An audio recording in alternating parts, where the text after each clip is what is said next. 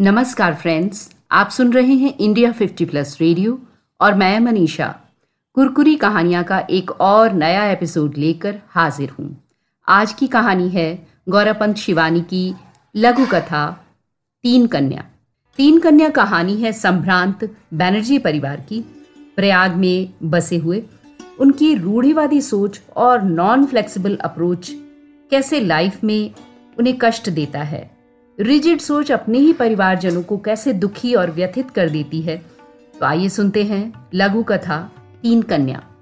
विभाजन से पूर्व शिलोंग जाने के लिए सबसे सुगम यात्रा, स्टीमर से हबीगंज पार कर रेल मार्ग से संपूर्ण की जाती थी। मुझे भी शिलोंग इसी रास्ते जाना था।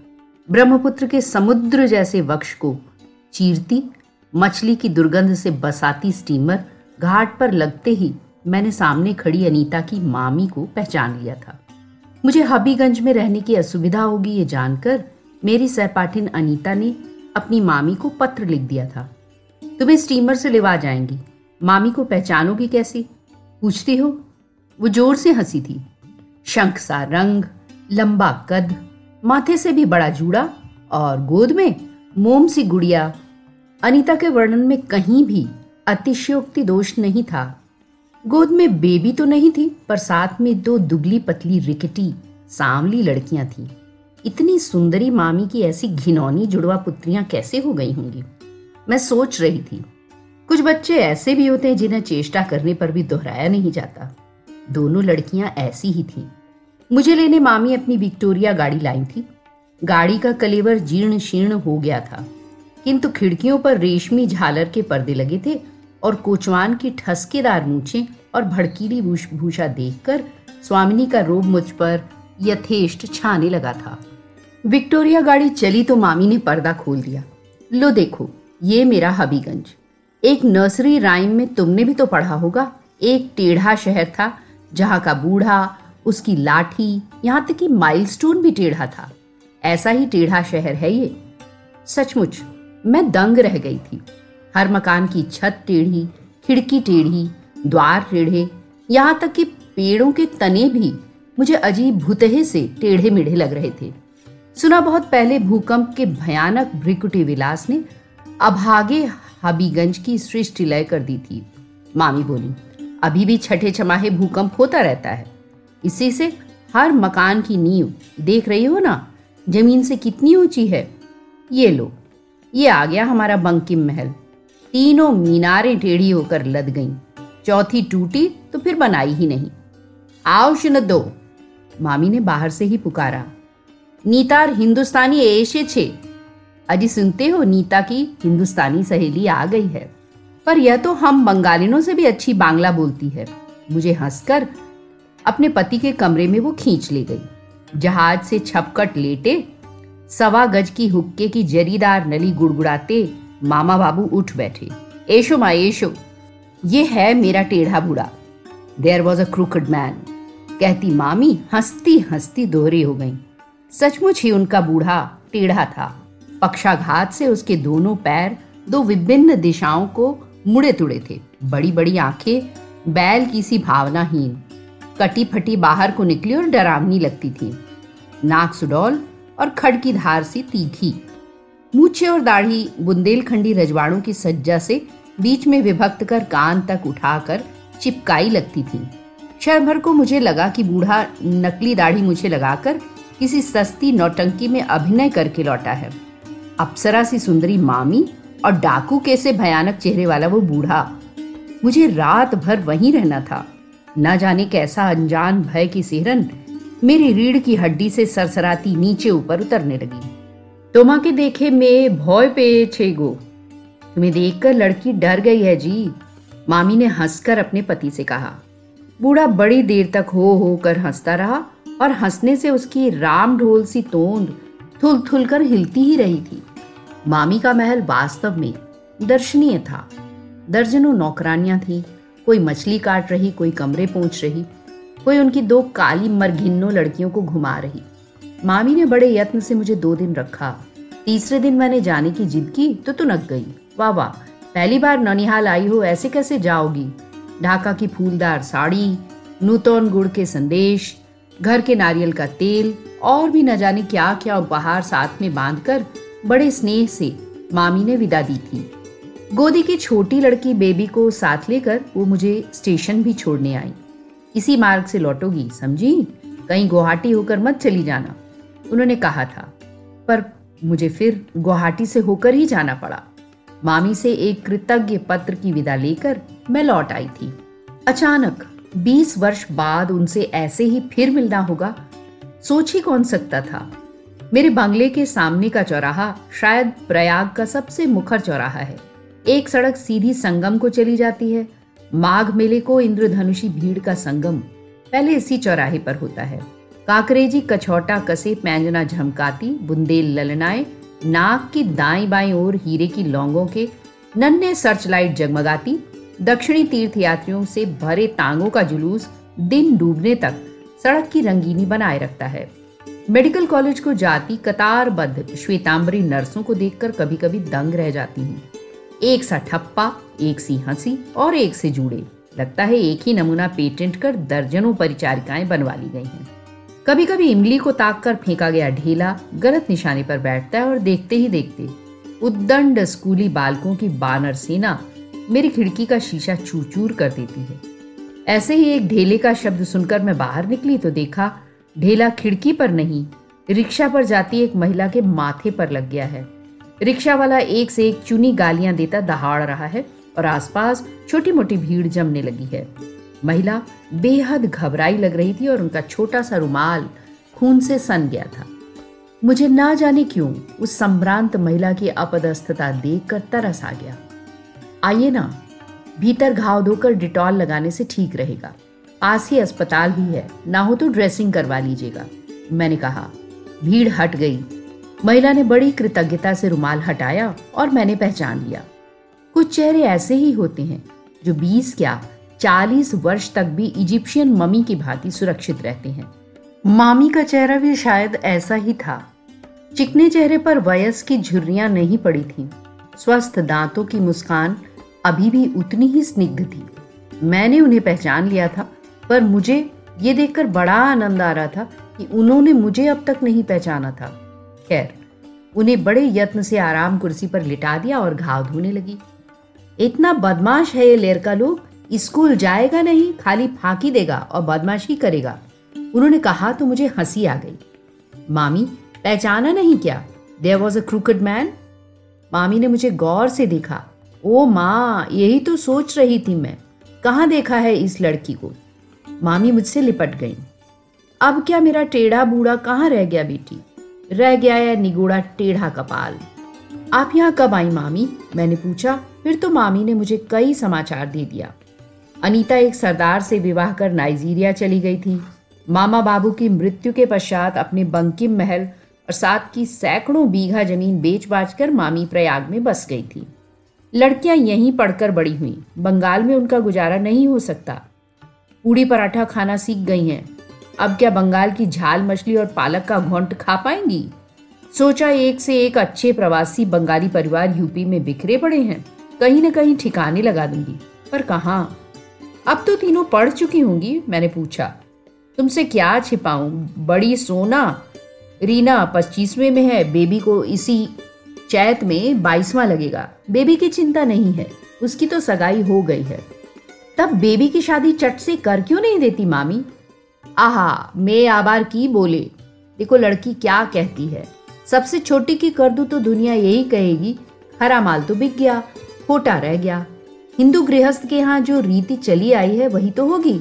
तुम कल अवश्य आना बेटी। तीनों बहनों को देखोगी तो पहचान ही नहीं पाओगी। अपने पार्क रोड के बंगले का पूरा नक्शा खींचकर मामी ने मुझे थमाया। दूसरे दिन सुबह ही मैं चल दी। इलाहाबाद की पार्क रोड मुझे किसी सुंदरी, किशोरी विधवा सी लगती है। सुंदर, सजे बंगले, उद्यानों में झूमते, ऊदे नीले पुष्पगुच्छ, मेडिकल कॉलेज के नए चित्र से सजे चंडीगढ़ी सज्जा के बंगले पर सब बेजान और मुर्दा। कभी घंटे टंटनाता एक आध फायर ब्रिगेड उस सड़क से निकल जाता है, तब लगता है उस निष्प्राण सड़क की निस्पंद नाड़ी फड़कने लगती है। पर फिर फिर वही मनहूसी छा जाती है। उस पर एक दिन एक गंदा बुरका ओढ़े एक मुस्लिम महिला। सड़क से लगी जीर्ण मजार पर बेले का गजरा चढ़ा, लोबान जला रही थी। उसी लोबान का मीठा धुआँ पूरी सड़क पर फैल गया था। उस मीठी घुटन में मामी के बंगले का नंबर ढूंढ रही थी कि अपनी तीनों तन्वी कन्याओं के साथ खड़ी मामी मुझे दिख गई। लोहे के भारी जंगलों पर बड़े बड़े अक्षरों में कुत्ते से सावधान रहने की चेतावनी टंगी थी। कतारबद्ध मामलों में स्थल पद्म और कटहल चंपा देखकर लगा जैसे जोड़ा साको के ही आसपास कहीं पहुँच गए हूँ। वाह मामी, आप तो बंगाल की स्वर्गीय सुषमा को यूपी में खींच लाई, मैंने कहा। माँ के गुलाब देखिएगा मामी। तीन वर्षों से लगातार इनाम जीत रही हैं। सोना बोली। मामी के गुलाब वास्तव में सवा लाख के थे। ऐसे हृष्ट पुष्ट गुलाब मैंने बहुत कम देखे थे। किंतु उनके गुलाब से भी सुंदर उनकी तीसरी कन्या बेबी थी, इसमें कोई संदेह नहीं। या तो वो दो सांवली बहनों के बीच में खड़ी रहने से, या गुलाबी पीले गुलाबों की मध्यम आभा से। बेबी का रंग गहरा गुलाबी लग रहा था। ऐसा रंग बंगाली लड़कियों में कम ही देखने को मिलता है। आँखें बहुत बड़ी नहीं थी, किंतु प्रत्यंचा सी भवों के बीच लापरवाही से खींची गई तिलक नुमा काजल की बिंदी बड़ी प्यारी लग रही थी। नाक बहुत पतली होने के कारण अधरपुट खुल खुल जाते थे।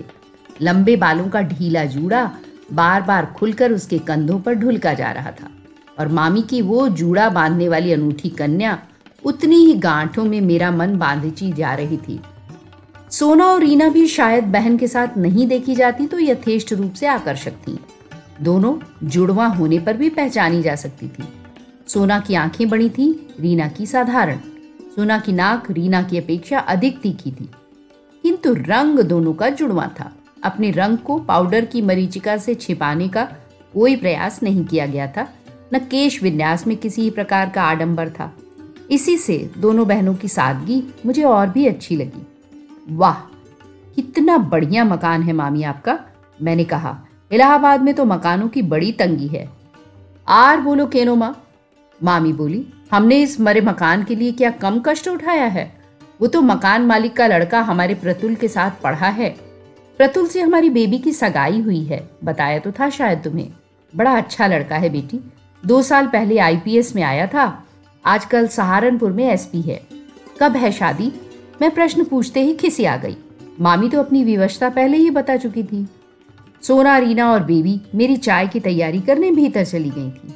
मामी फिर वही उत्तर दोहराने लगी। यही तो रात दिन प्रतुल भी पूछता है। चार वर्ष पहले सगाई हो गई थी। अब तो कभी कभी लड़का बुरी तरह झुंझलाने भी लगा है। कोई और होता तो बता देती, पर हाथ में आए रत्न को कैसे गंवा दूँ? इसी से दुधारू गाय की लात भी सहती रहती हूँ। सोना रीना के लिए दिन रात एक कर लड़के ढूंढ रही हूँ। विवाह कर क्यों नहीं देती मामी? आजकल ये सब कौन मानता है? मेरी ही छोटी ननद, मैं बात पूरी भी नहीं कर पाई कि मामी की तीनों कन्याएँ खान पान का बहुत सा सामान लेकर आ गई। बड़ी देर तक गपशप में मैं घर लौटना भी भूल गई। फिर तो प्राय ही तीनों बहनें मेरे यहाँ आ जाती। सोना नागपुर में डॉक्टर थी, रीना चंडीगढ़ में पढ़ा रही थी। बेबी की सगाई हो चुकी थी, इसी से वो माँ के पास रहकर घर का कामकाज सीख रही थी। पर मुझे उसे देखकर लगता था, चार वर्षों में उसने घर का आवश्यकता से अधिक काम सीख लिया था। और वह अपनी दो कुंवारी बहनों और विधवा माँ के सहवास में बुरी तरह उबने लगी थी। इसी बीच मेरे पति को विज्ञान परिषद के एक जलसे में तीन महीने के लिए वियना जाना पड़ा। उस बीहड़ बंगले में रहने का मुझे साहस नहीं हुआ। सामने भयावने कंपनी बाग के अहाते में आए दिन रागीरों को छुरा मारने की घटनाएँ अखबार में छपती रहती थी। मैंने मामी की शरण ली। क्या अपने सुंदर से बंगले के दो कमरे सबलेट करने की कृपा करेंगी? ओ माँ, सबलेट ना और कुछ। तुम अपनी ननिहाल जाती तो वहाँ भी किराया देती क्या? उसी दिन मैं अपना सामान ले आई। मेरा अपना चूल्हा फिर मामी के यहाँ जलकर भी कहा जला। नित्य ही मुझे मामी की रसोई में जीमने का निमंत्रण रहा। कल सोना जा रही है, उसे चंद्रपुली बहुत पसंद है। रीना के साथ मछली के कटलेट बनाकर रखे जा रहे हैं। बिना मांस मछली के बेबी के गले के नीचे गस्सा नहीं उतरता। पति के विदेश गमन से प्रोषिता पत्नियों की कलाइयों के कंगनों का दुख विरह में बाहों के अनंत बन जाने का वर्णन प्राचीन कवियों ने किया है। पर यहाँ यहाँ तो मामी की स्निग्ध स्नेह छाया में खा खा कर मेरी कलाइयाँ ही बाहें बनी जा रही थी। मामी के कार्य करने की पटुता और क्षमता भी देखते ही बनती थी। उनका हर कार्य इतना सुघड़ और स्वच्छ होता था कि जी में आता उनकी प्रौढ़ लंबी उंगलियाँ चूम लूँ। जिस उम्र में स्त्रियाँ अकारण ही चिड़चिड़ाने लगती हैं, वही उम्र थी मामी की।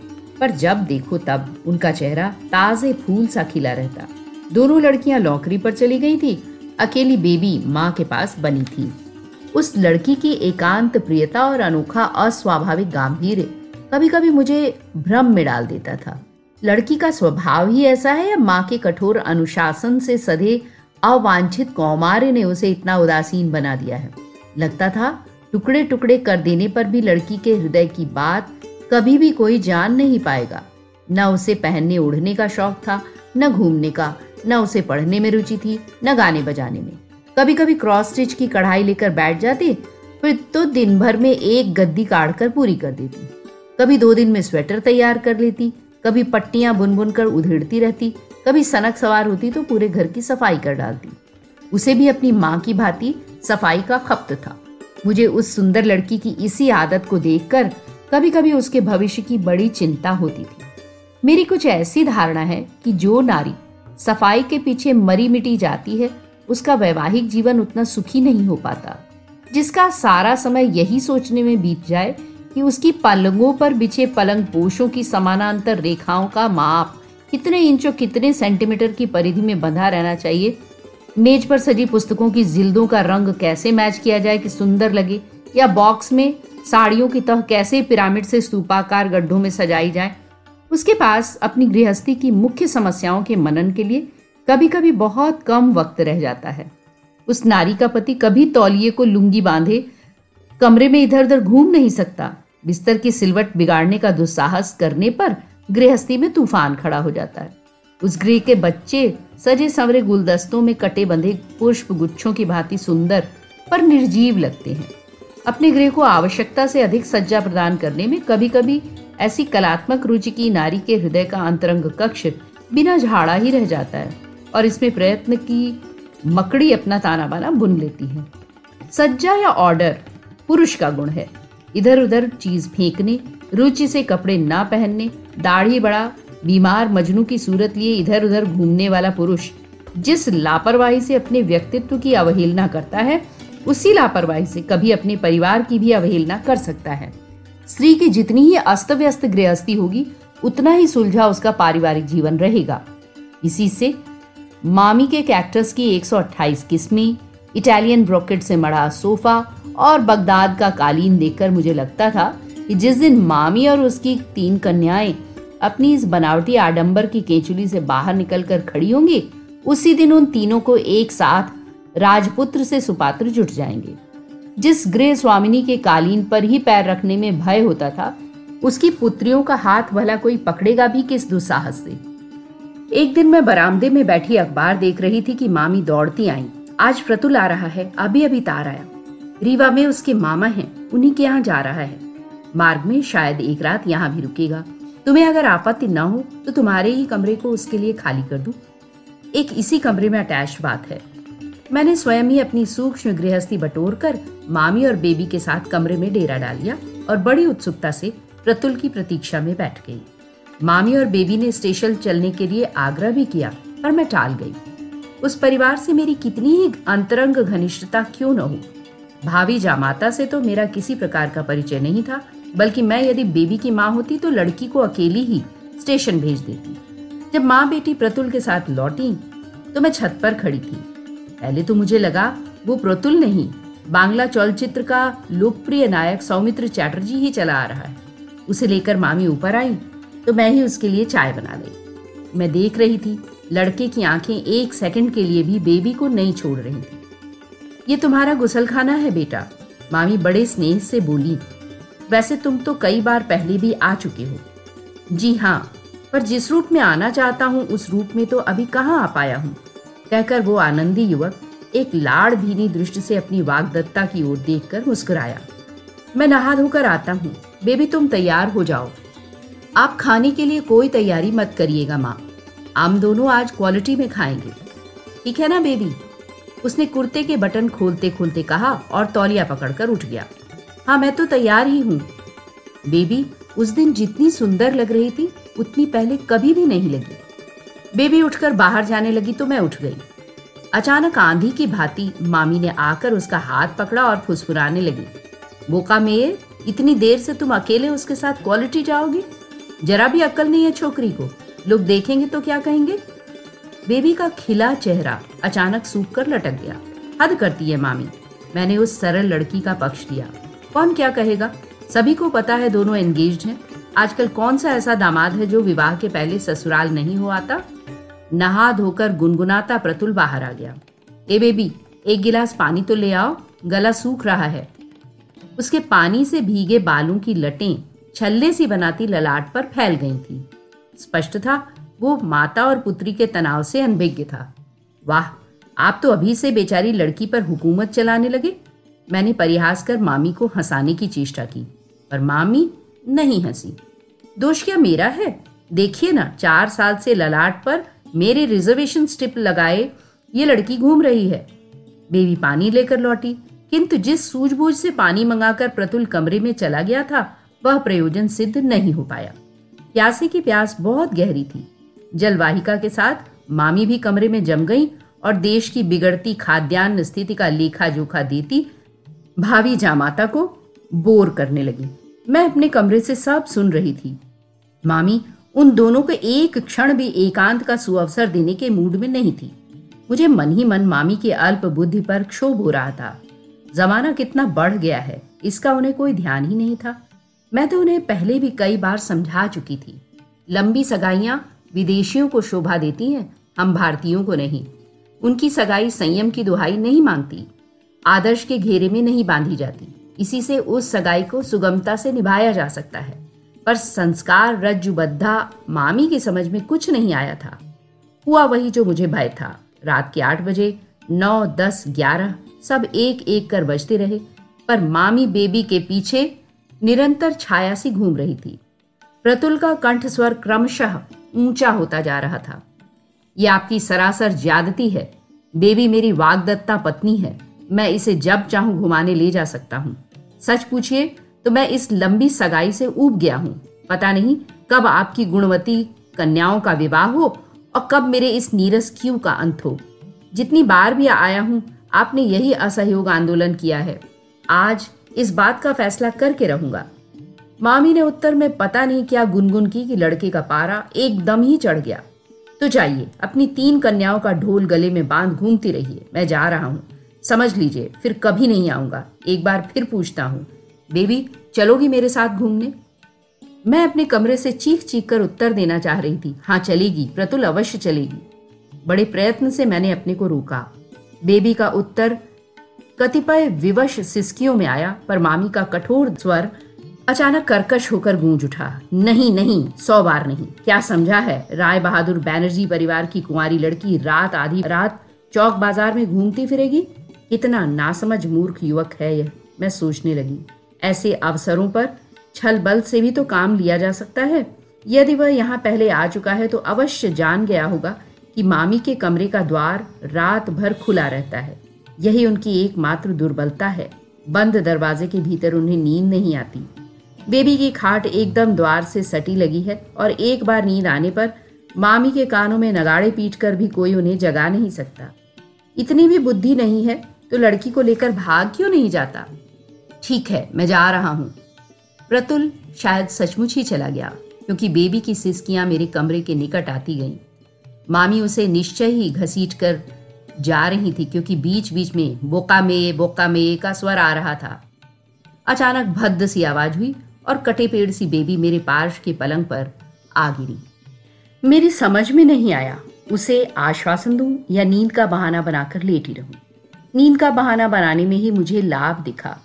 प्रतुल सचमुच ही लौटकर नहीं आया। बेबी कई दिनों तक अपने कमरे में सिसकती रही। मुझे उस मूर्ख लड़की की अकर्मण्यता पर बड़ा दुख होता। पर बचपन से ही माँ के कठोर अनुशासन ने उसकी रीढ़ की हड्डी तोड़ कर रख दी थी। कोई बात नहीं, मामी कहती बंगाल की धरणी क्या योग्य युवकों से एकदम रीति हो गई है? इसी वर्ष दो लड़के आईपीएस में आए हैं। एक का तो पिता भी डीआईजी है। बरीशाल में उसकी ननिहाल है। वही मेरी बड़दी है। आज ही लिखती हूँ। ऐसे ऐसे बीसियों प्रतुल मेरी जूतियाँ चाटेंगे। पर बेबी को जैसे जूतियाँ चटवाने की कोई आकांक्षा नहीं थी। इस बीच मैं अपने बंगले में लौट आई थी। पति और बच्चों के साथ जब पहाड़ यात्रा से लौटी तो मामी से मिलने गई। बेबी की दोनों बहनें छुट्टियों में फिर आई थी और तीन कन्याओं की उपस्थिति ने बहुत हद तक पिछली उदासी झाड़ पोंछ दी थी। फिर एक से रंगों के कार्डिगन बुने जाने लगे थे। फिर से तीन दिन के तीन तीन शो सिनेमा देखे जा रहे थे। किंतु तीन जोड़ा आँखों में से एक जोड़ा आँखों की उदासी अभी भी पूर्ववत थी। कल हम लोग सब माघ मेला जाएँगे। अमावस का नहान है। वहाँ 190 वर्ष के एक बाबा जी आए हैं, सबके प्रश्नों के उत्तर देते हैं। आप भी चलिए ना, बड़ा आनंद आएगा, सोना बोली। माँ को हम प्रश्न पूछने नहीं देंगी मजली रीना सबसे मुखर और हठीली थी। मैं जानती हूँ ये क्या पूछेंगी। क्या मैंने हंसकर पूछा। वही निरर्थक प्रश्न, हम तीनों का विवाह कब होगा, सिली। कहकर वो हंसने लगी। पर आपको चलना होगा, माशी। आपको चलना ही होगा। बेबी ने कहा तो मैं उसकी करुण याचनापूर्ण दृष्टि का निमंत्रण टाल नहीं सकी। कभी मैंने उसका पक्ष लिया था, शायद ये कृतज्ञता को वो भूल नहीं पाई बेचारी। मामी ने एक बड़ा सा बजरा किराए पे ले लिया था। अन्य यात्रियों से भरी नावों की अपेक्षा हमारा हल्का फुल्का बजरा सर अट्टे से तैरा जा रहा था। तीन कन्या एक दूसरे से माथा सटाए, एक से रंगों के तीन कार्डिगन मशीन की तेज़ी से खटाखट बुनती जा रही थी। अचानक गीत गाती ग्रामीण स्त्रियों से भरी एक नाव हमारे पास से गुजर गई। देख रीना, वो नीली साड़ी वाली ग्रामीण औरत कितनी सुंदर लग रही है, सोना ने कहा। और देखूँ दीदी, कहती दोनों बहनें आगे की ओर झुक गईं। नाव तिरछी हो गई। मैंने भी उस उत्सुकतावश नीली साड़ी वाली को देखने के लिए दृष्टि फेरी। मैंने जिसे देखा, उसे शायद तीन कन्याएँ देख नहीं पाई।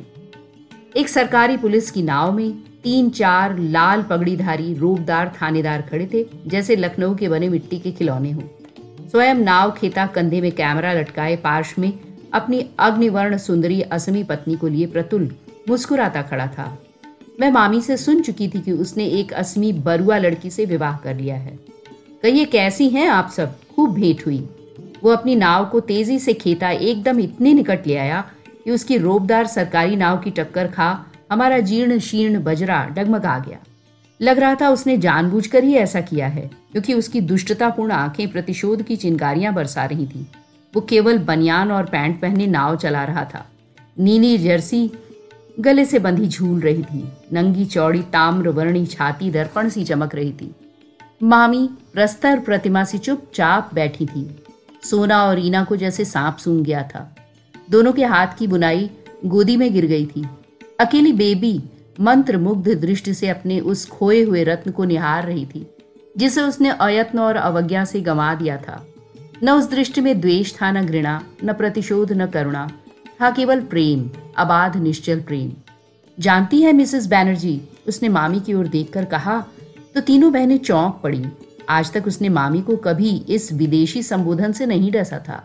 मेरी इस पत्नी को विवाह से पूर्व मेरे साथ रात आधी रात घूमने में कभी कोई आपत्ति नहीं रही। वो हंसा और धीमे अंग्रेज़ी चलचित्र के नायक के स्वर में फुसफुसाया, good bye and good luck तीन कन्या। हमारी नाव को एक बार फिर एक क्रूर टक्कर से डगमगाता वो तीर सा निकल गया। मामी का चेहरा क्रोध और अपमान से क्रमशः लाल से सफ़ेद पड़ता जा रहा था, किंतु उन्होंने एक शब्द भी नहीं कहा। मैं सोच रही थी कि खानदान और ब्रीडिंग का खरा सोना ऐसे अवसरों पर कसौटी को नहीं छलता। दोनों बहनें गोद से बुनाई उठा, सीख से नीचे गिर गए फंदों को पिरोने में लगी थी। अकेली बेबी अभी भी अचल, बुनाई थामे, लहरें काटती तीर सी भागी जाती उस नाव को एकटक देख रही थी, जिसके पीछे खड़े तीन थानेदारों के झब्बेदार, रेशमी साफों की झालरों के बीच से दिखती, प्रतुल के गले से बंधी उसकी नीली बुनी जर्सी, उसकी निर्जीव बाहें धीरे धीरे ओझल होती जा रही थी। मुझे लगा, ये त्रिवेणी का तट नहीं, ब्रह्मपुत्र का विस्तृत वक्ष है, जिसके तट से दिखती हबीगंज की टेढ़ी मेढ़ी बस्ती के बीच तीन टेढ़ी और चौथी टूटी मीनार लिए अभिशप्त बैनर्जी परिवार का बंकिम महल चुपचाप खड़ा है। चार मीनारों में से जो चौथी मीनार भूकंप के झटके से टूटकर बिखर गई थी, वो कभी फिर नहीं बनाई जा सकी। मामी ने कहा था, सोचती हूँ आज भाग्य का भूकंप जो फिर वही क्रम दोहरा रहा है, उसका अंत भी क्या वैसा ही रहेगा? आप सुन रहे थे शिवानी रचित लघु कथा, तीन कन्या। Keep enjoying and keep listening to India 50 plus radio आपका अपना रेडियो